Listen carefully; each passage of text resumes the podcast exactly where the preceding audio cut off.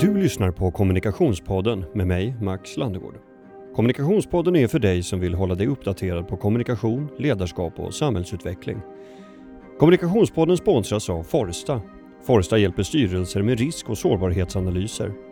På forstaab.se kan du läsa mer om på vilket sätt de kan få ledningen att utvecklas i sin styrning.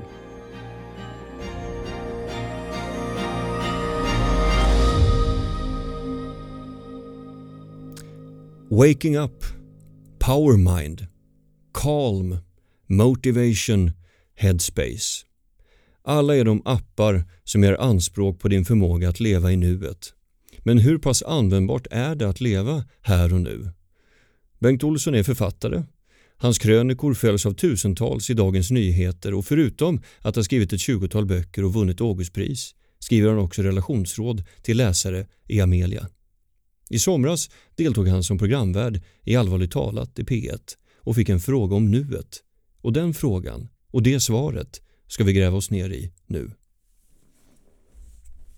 Bengt Olsson, välkommen till Kommunikationspodden. Tack. Du är författare och kanske inte den som man först kopplar till att prata om mindfulness men jag hörde eh, ett av dina allvarligt talat inslag nu i somras. Eh, och vi ska komma in på det snart här men det var det som fick mig att vilja bjuda in dig också mm. till, att, till att prata om det.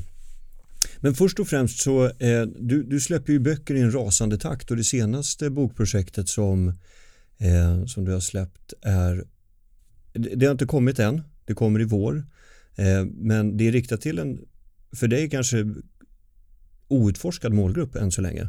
Mm. Vill du berätta någonting om det? Ja, nej men det var en, en kompis som heter Petter Lidbeck som skriver eh, både för barn och vuxna eh, som eh, uppmanade mig att, att försöka skriva något för barn i slukaråldern sa han då. Så jag har ju aldrig velat göra det riktigt för att det jag vet inte, jag har liksom föreställt mig att om man skriver för barn så måste man liksom börja förställa sig och prata med en liten annan röst än man är van vid eller, eller bli mer sådär pedagogisk och, och, och begränsad på något sätt. Men, men, eh, men jag tänkte att jag försöker i alla fall. Så då hade jag en idé som jag haft länge och som eh, jag skrev. Eh, det, alltså det är en historia som handlar... Boken har fått namnet Pengarna och det handlar om en kille i 10-11 års åldern som eh, han är ute och går eh, med hunden efter skolan och så hittar han i ett dike en portfölj med en massa sedelbuntar i. Eh, och vad det leder till. Och jag menar det där med att man, att man tror att man måste att man inte kan prata med sin vanliga röst eller eh, skriva på sitt vanliga sätt. De där farhågorna kom lite på skam därför att de jag, jag, jag, jag skrev med min vanliga röst och min, min, min vanliga förkärlek för att liksom komplicera saker och utforska olika sidor i ens i ens personlighet och de känslor som kan strömma igenom en som kan spreta åt olika håll och, och, och det här var, det var inga det tyckte de väldigt mycket om på förlaget vilket gladde mig väldigt mycket eh, det här var en sån kul bok att skriva också därför att man de, mina två senaste romaner har ju varit väldigt ambitiösa eller liksom omfattande projekt. Så det var himla kul att skriva något lite, lite mindre. Det, alltså det var så roligt så jag skrev en bok, en, en barnbok till av bara farten. Ja.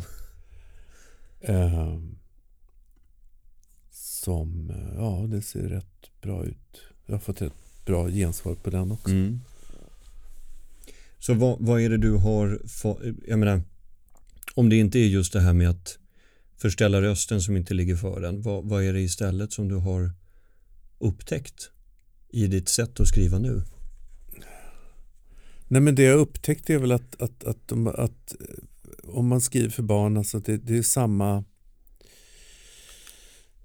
det är egentligen samma, samma krav och samma mekanismer som när man skriver för vuxna. Det handlar ju om att, att uh, berätta en historia på ett sånt effektivt och suggestivt sätt som möjligt. Uh, inte berätta för mycket och inte för lite. Och, och som sagt utforska, utforska alla, alla olika bottnar som kan finnas.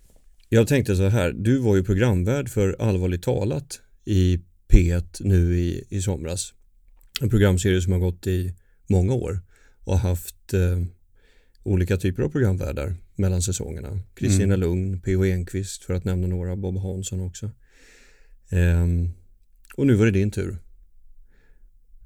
Först och främst, hur, hur kändes det att vara programvärd för allvarligt talat? För de som inte har hört det så är det ju att eh, frågorna, nej, lyssnare skickar in frågor som handlar om egentligen vad som helst. Mm. Men ofta har du ju en anknytning till någon slags livsbejakande frågor eh, och tillvaron som vi lever i.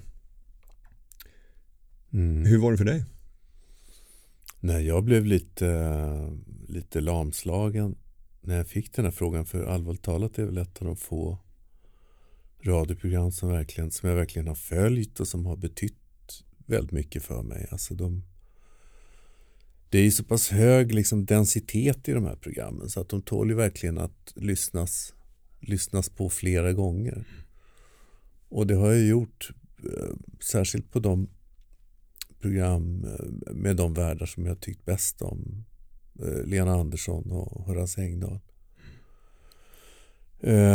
Jag kommer ihåg också P.O. Enquist när han fick en fråga från, det var en kvinna som ringde in och frågade eh, det var någonting kring det moraliska över att, eh, att vara gift flera gånger. Om det är rätt eller fel. Mm. Att eh, skilja sig och överge kärleken och sen byta till en ny partner. Och mm, Då svarade P.O. Enquist fritt tolkat ur minnet nu. Man får gärna gå tillbaka och rätta mig men något som jag verkligen minns det var så här, ja du, eh, en sak som jag kan säga med säkerhet när man lever ett sånt liv eh, det är att man måste åka till Ikea väldigt ofta. Ja, just det. Kommer du ihåg det? Ja, just det. Ja, nej men jag, jag, jag, jag, jag tycker väl att, jo jag tycker han var bra. Lite för, lite för skämtsam ibland för min smak. Alltså jag tycker att, att det ska vara det ska vara allvar. Mm. Mm. Eh, men den som, jag, den som fick mig att upptäcka alltså det, var ju, det där programmet, det var ju första vändan, det var ju Kristina Lugn. Då stod ju tiden still. Alltså man, man, där, man stod ju helt eh, bara och gapade och lyssnade på det här för det var så himla vackert. Mm. Ja men de minns jag fortfarande. Ja. De var fantastiskt bra. Men det, det är ganska länge sedan. Det var väl 2008 eller någonting sånt. Va? Allt är länge sedan. men, eh, nej men så att det var det var dröm, drömprojekt kan man ju säga. Men sen, sen var det, jag vet inte, det lite knepigt att Alltså vad var det för slags frågor du fick in? Ja du jag var ganska snabb med att välja frågor. Eh, man, jag skulle gissa att man fick kanske 80 stycken allt som allt att välja mellan. Och så, då ska man välja 16 då. Mm.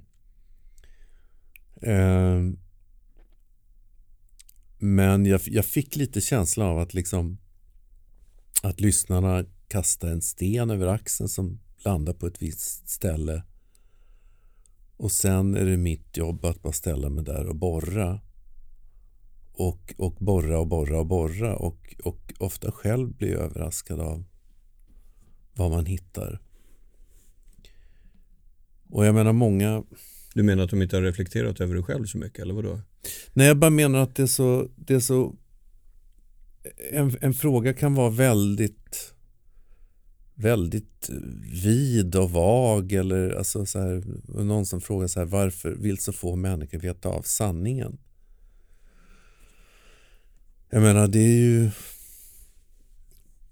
hur svarar man på det? Men jag menar, du, du, det är väl bara att kavla upp och sätta igång. Och det, och det, och försöka vara så grundlig och pedagogisk och, och uppriktig som, som möjligt.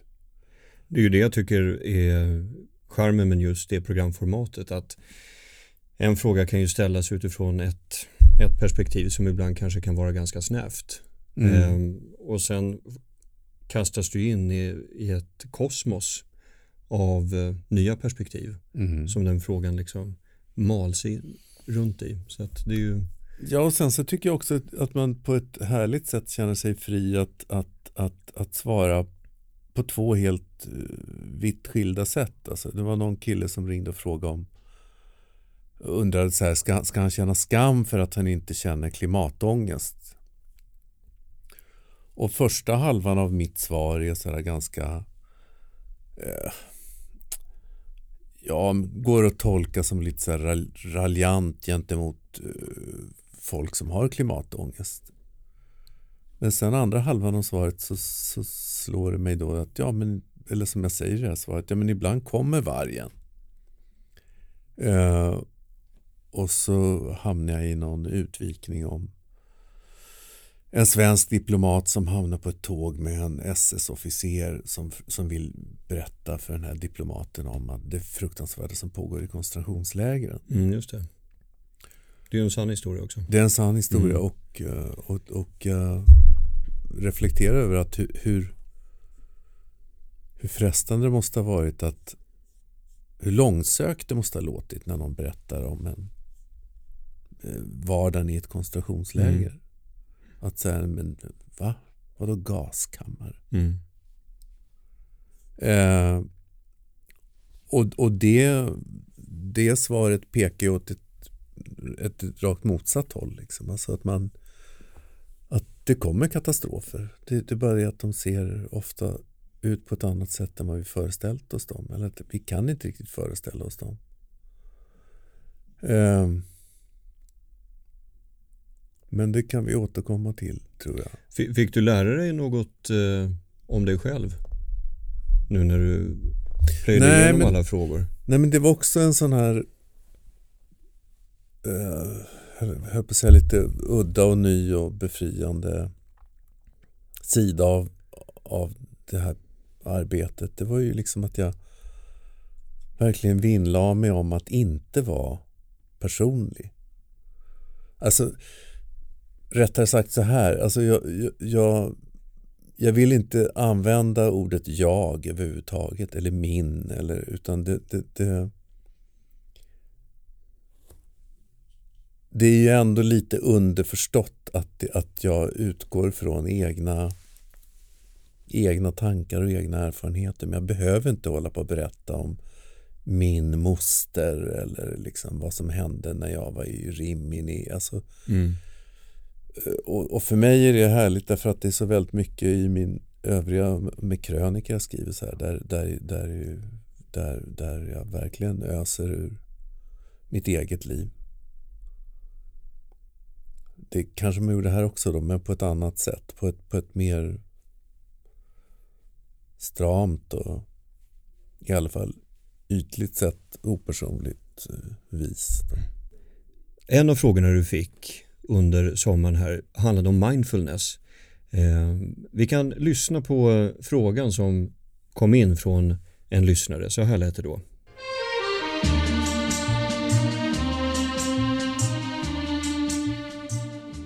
Jag heter Ann och bor i Bromma. Finns det verkligen en möjlighet att ständigt befinna sig i nuet? Mindfulness går ju ut på just detta. Tänk om jag missat någonting här, just sättet att verkligen leva på. Detta undrar jag över. Ja, det där kom från Allvarligt talat i Sveriges Radio P1 som sändes nu i somras. Och, eh, ditt svar där gjorde mig nyfiken på mer om dina tankar om att leva i nuet. Går det att leva i nuet? Ja, Mer eller mindre skulle jag vilja säga. Men jag tror ju att det är väldigt svårt att... att eh, jag, jag, tror att vi lever i väldigt många olika tempi eh, samtidigt. Alltså att man... Eh,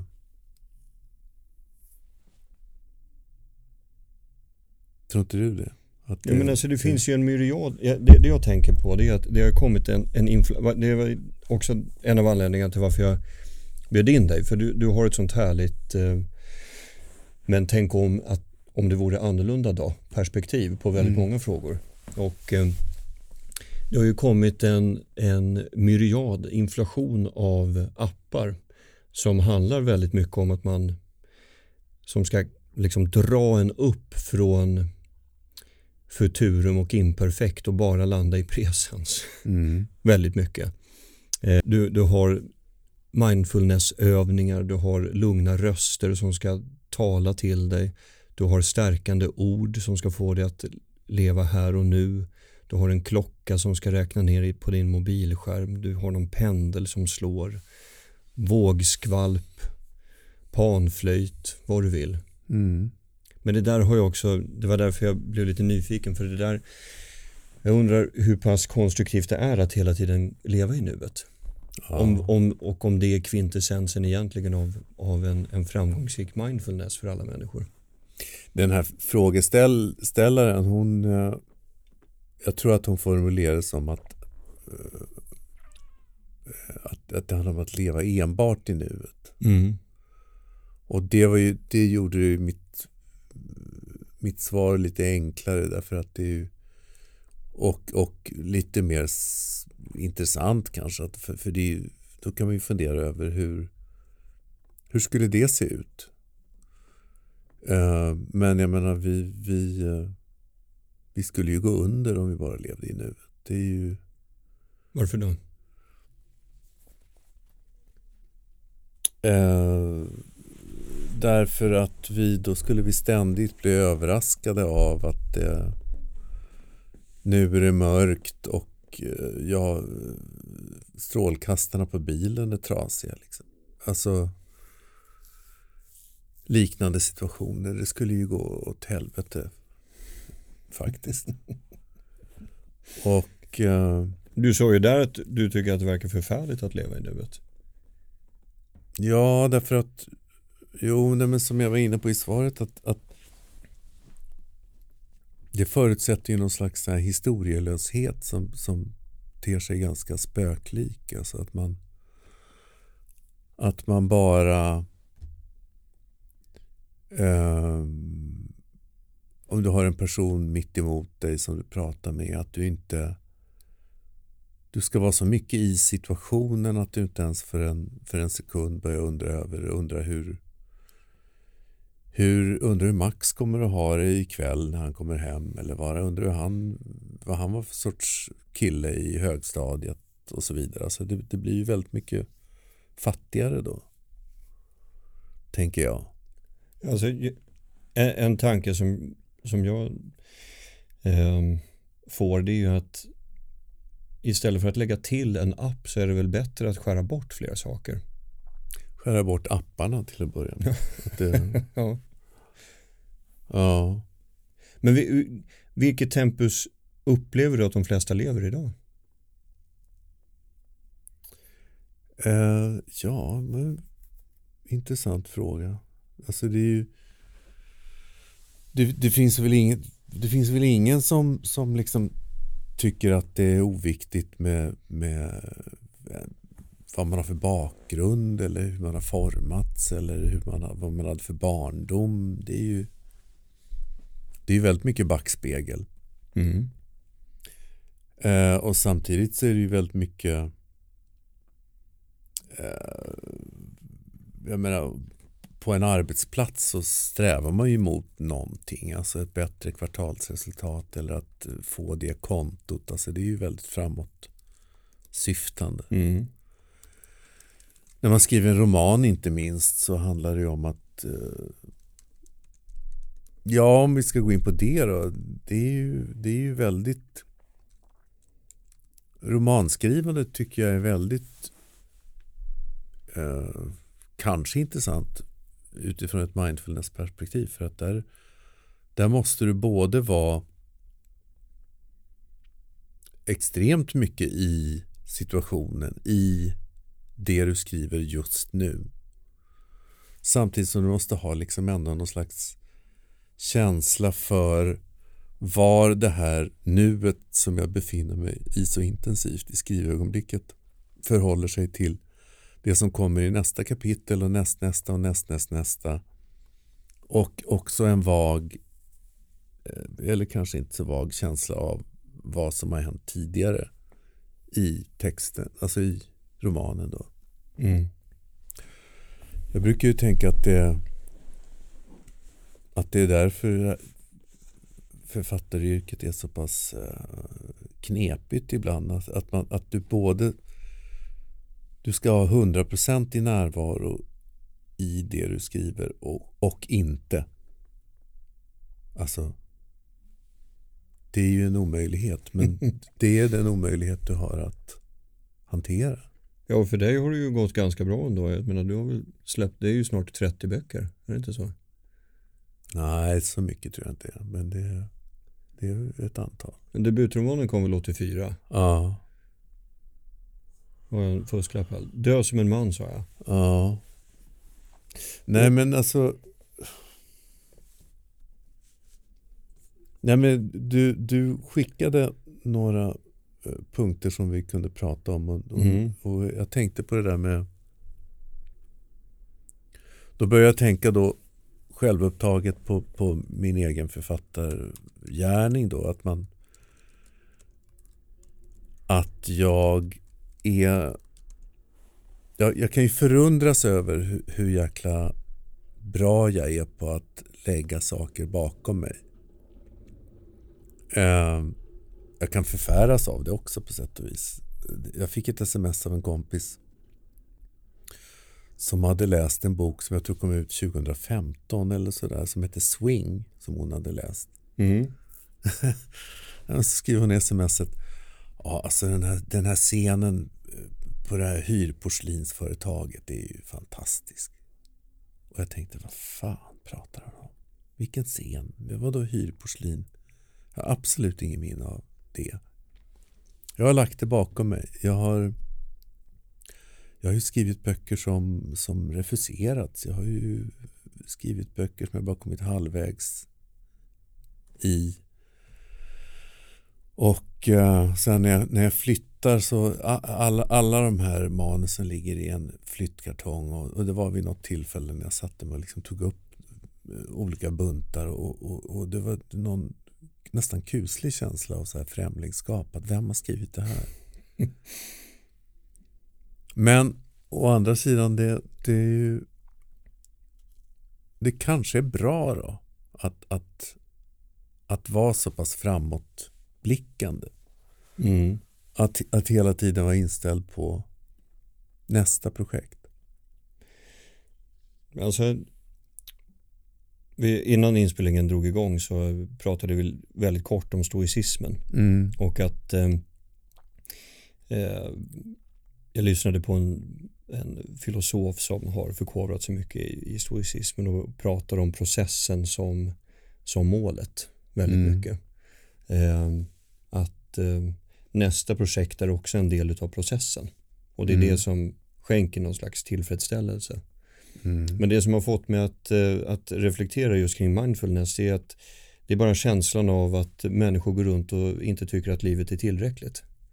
Jag lyssnade på en, eh, eller såg en dokumentär om Bibi Andersson som dokumentären gjordes 2004 men jag- jag såg den i förra veckan. Och nu kan det vara för att de hade valt att klippa det på ett visst sätt så att det är lite grann med förlov sagt men hon pratade i den här dokumentären om att hon hela tiden hade velat leva flera olika liv. Mm. Och det var det som gjorde att hon flyttade, eh, bytte partner, eh, bröt upp och började om väldigt ofta. Mm. Samtidigt återkom hon väldigt ofta till sin mamma Mhm. som hon hade sporadisk kontakt med mot slutet som jag förstod det. I alla fall utefter den här, utifrån dokumentären. Återkom väldigt mycket till barndomsminnen, eh, saker som hon sagt eller borde ha sagt till sin mamma men inte gjort. Och, Mm. Ehm, och det kändes ju bara Ibland kan man slås av det Nu, nu kanske Bibi Andersson blev ett ofrivilligt exempel så att det finns väldigt mycket som jag inte känner till om det. Men det låter som ett ganska det låter som ett ganska klockrent exempel tycker jag på hur man Nej, men apropå den här frågeställaren som undrar hur, hur, hur ska jag bära emot för att leva enbart i nuet? Och, och jag i mitt svar sa liksom att det idealiska är väl att man rör sig på hyfsat lätt, lätta fötter mellan både framtid, eh, förflutet och nu. Och det är så jag tror att de flesta av oss funkar. mm. Eh, men hon då, om du nu nämnde Bibi Andersson. Jag har inte sett den här dokumentären men, men eh, hon försökte väl då leva flera olika liv Mm. i sitt enda liv. Mm. Bilder av Bibi heter den. Jo, 2004. men sen så var hon ju också Du sa att hon var väldigt upptagen med sin mamma och sin Mm. barndom. Det är, det, är ju, det är ju inget nytt så att säga. Det är ju Nej. konstanter. Eller kanske inte därför att jag menar om man tänker mycket på sin egen barndom och gör det på ett förutsättningslöst sätt så, så, så ser man det ju med nya ögon. Nej, men jag fick bara intrycket av att alla de här liven som hon ville leva kunde hon inte tillgodogöra sig för hon var kvar i, i barndomen. Ja, Hon hade inte stängt dörren om barndomen. Jag tänkte på det, du, du har ju skrivit relationsråd i Amelia under väldigt lång tid. Kan du se någonting där om vad det säger om människors perspektiv på tillvaron?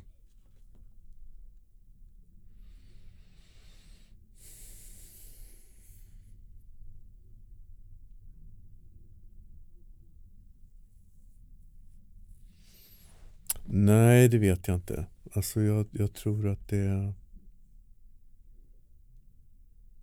jag, jag, jag tror inte att, att äh,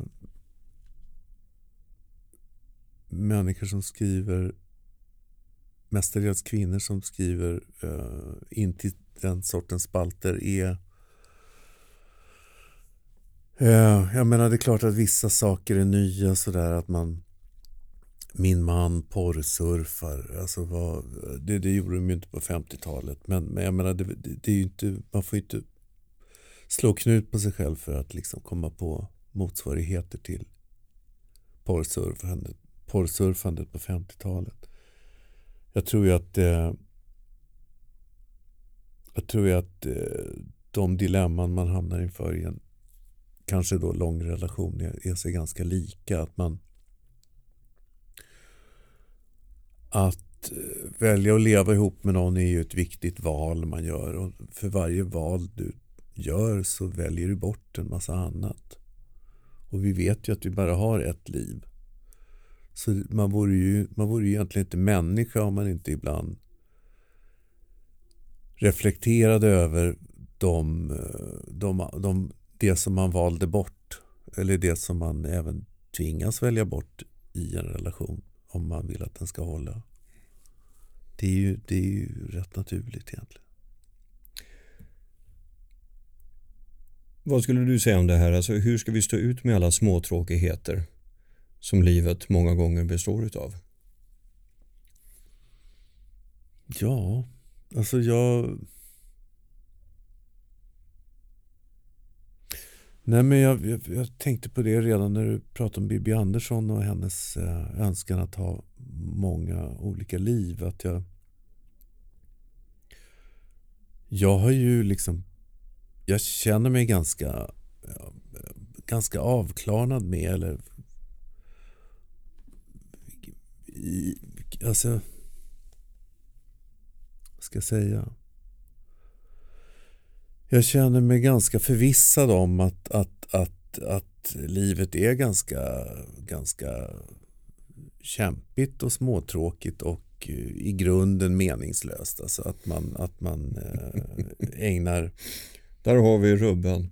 Ja men att man ägnar, ägnar sina dagar åt att skriva böcker som, som, som förmodligen kommer att passera ganska obemärkt. Liksom. Alltså, eller inte kommer att...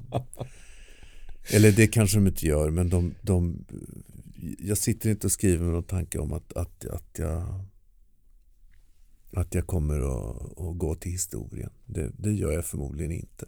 Och även om jag gör det så, så multnar ju de författarskapen också. Allt, är ju, allt är ju, blir ju grus liksom, Mm. Som Gandalf sa, this too shall pass. Ja. Men jag menar, jag, jag tycker ju inte att det är någon, någon jag tycker inte att det är särskilt nedslående. Jag tycker ju att det är ganska den, den insikten känns som att det gör bara mig mer grundad. Alltså att det är så här Ja, det må vara hur meningslöst som helst men man kan ju inte bara sitta i en fåtölj och, och, och grubbla över det utan man, då kan man ju lika gärna hänga sig direkt egentligen, tänker jag. Utan man, Mm. måste, man måste försöka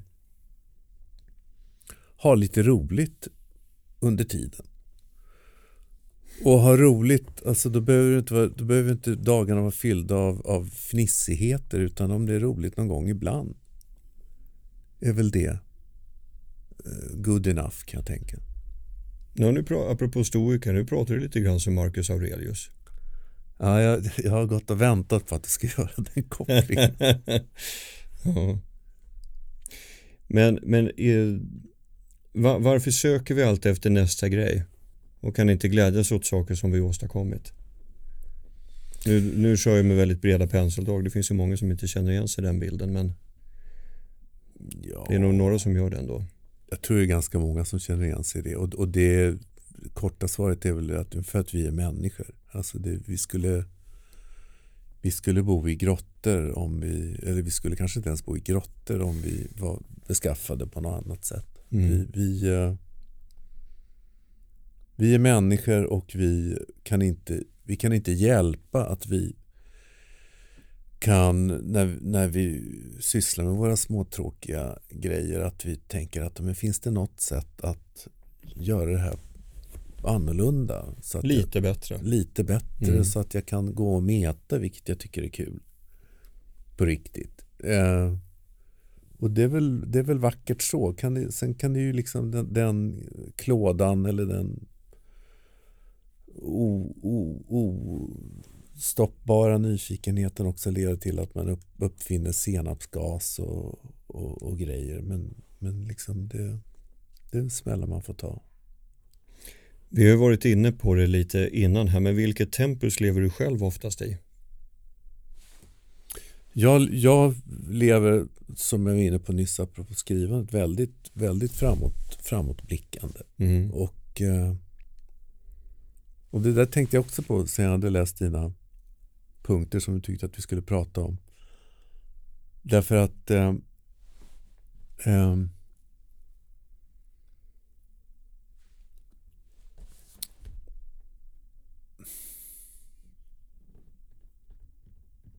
Nej men då kan man ju tycka så här, ja men det, det, det, det är väl dåligt då att, att bara titta framåt därför att man ska ju titta bakåt, man ska titta på, om du tar ett kärleksrelationer till exempel.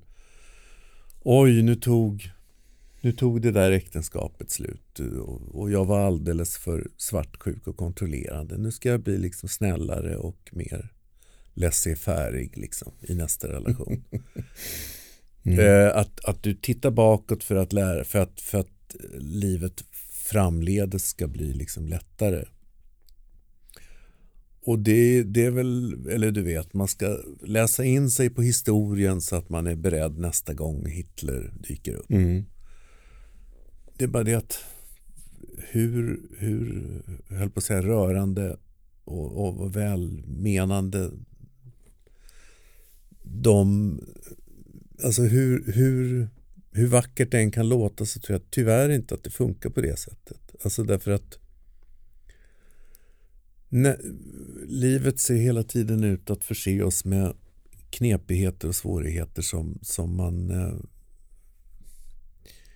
man kanske har liten hjälp i att ha gått i terapi och, och reflekterat över misstag man har gjort tidigare. Men, men svårigheterna du ställs inför bortom nästa krök är ändå nya hela tiden. Lite annorlunda. Du själv är lite annorlunda än när du mötte de tidigare svårigheterna. Så att eh, om du lever i den förhoppningen att du ska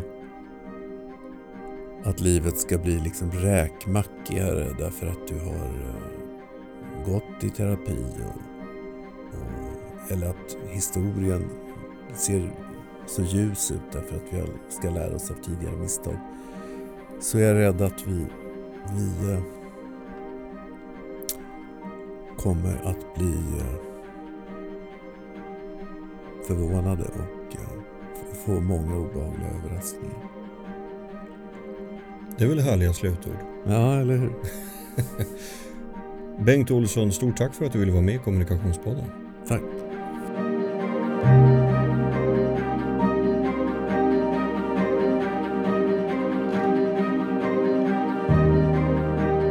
Kommunikationspodden produceras av Storstad i samarbete med Resumé.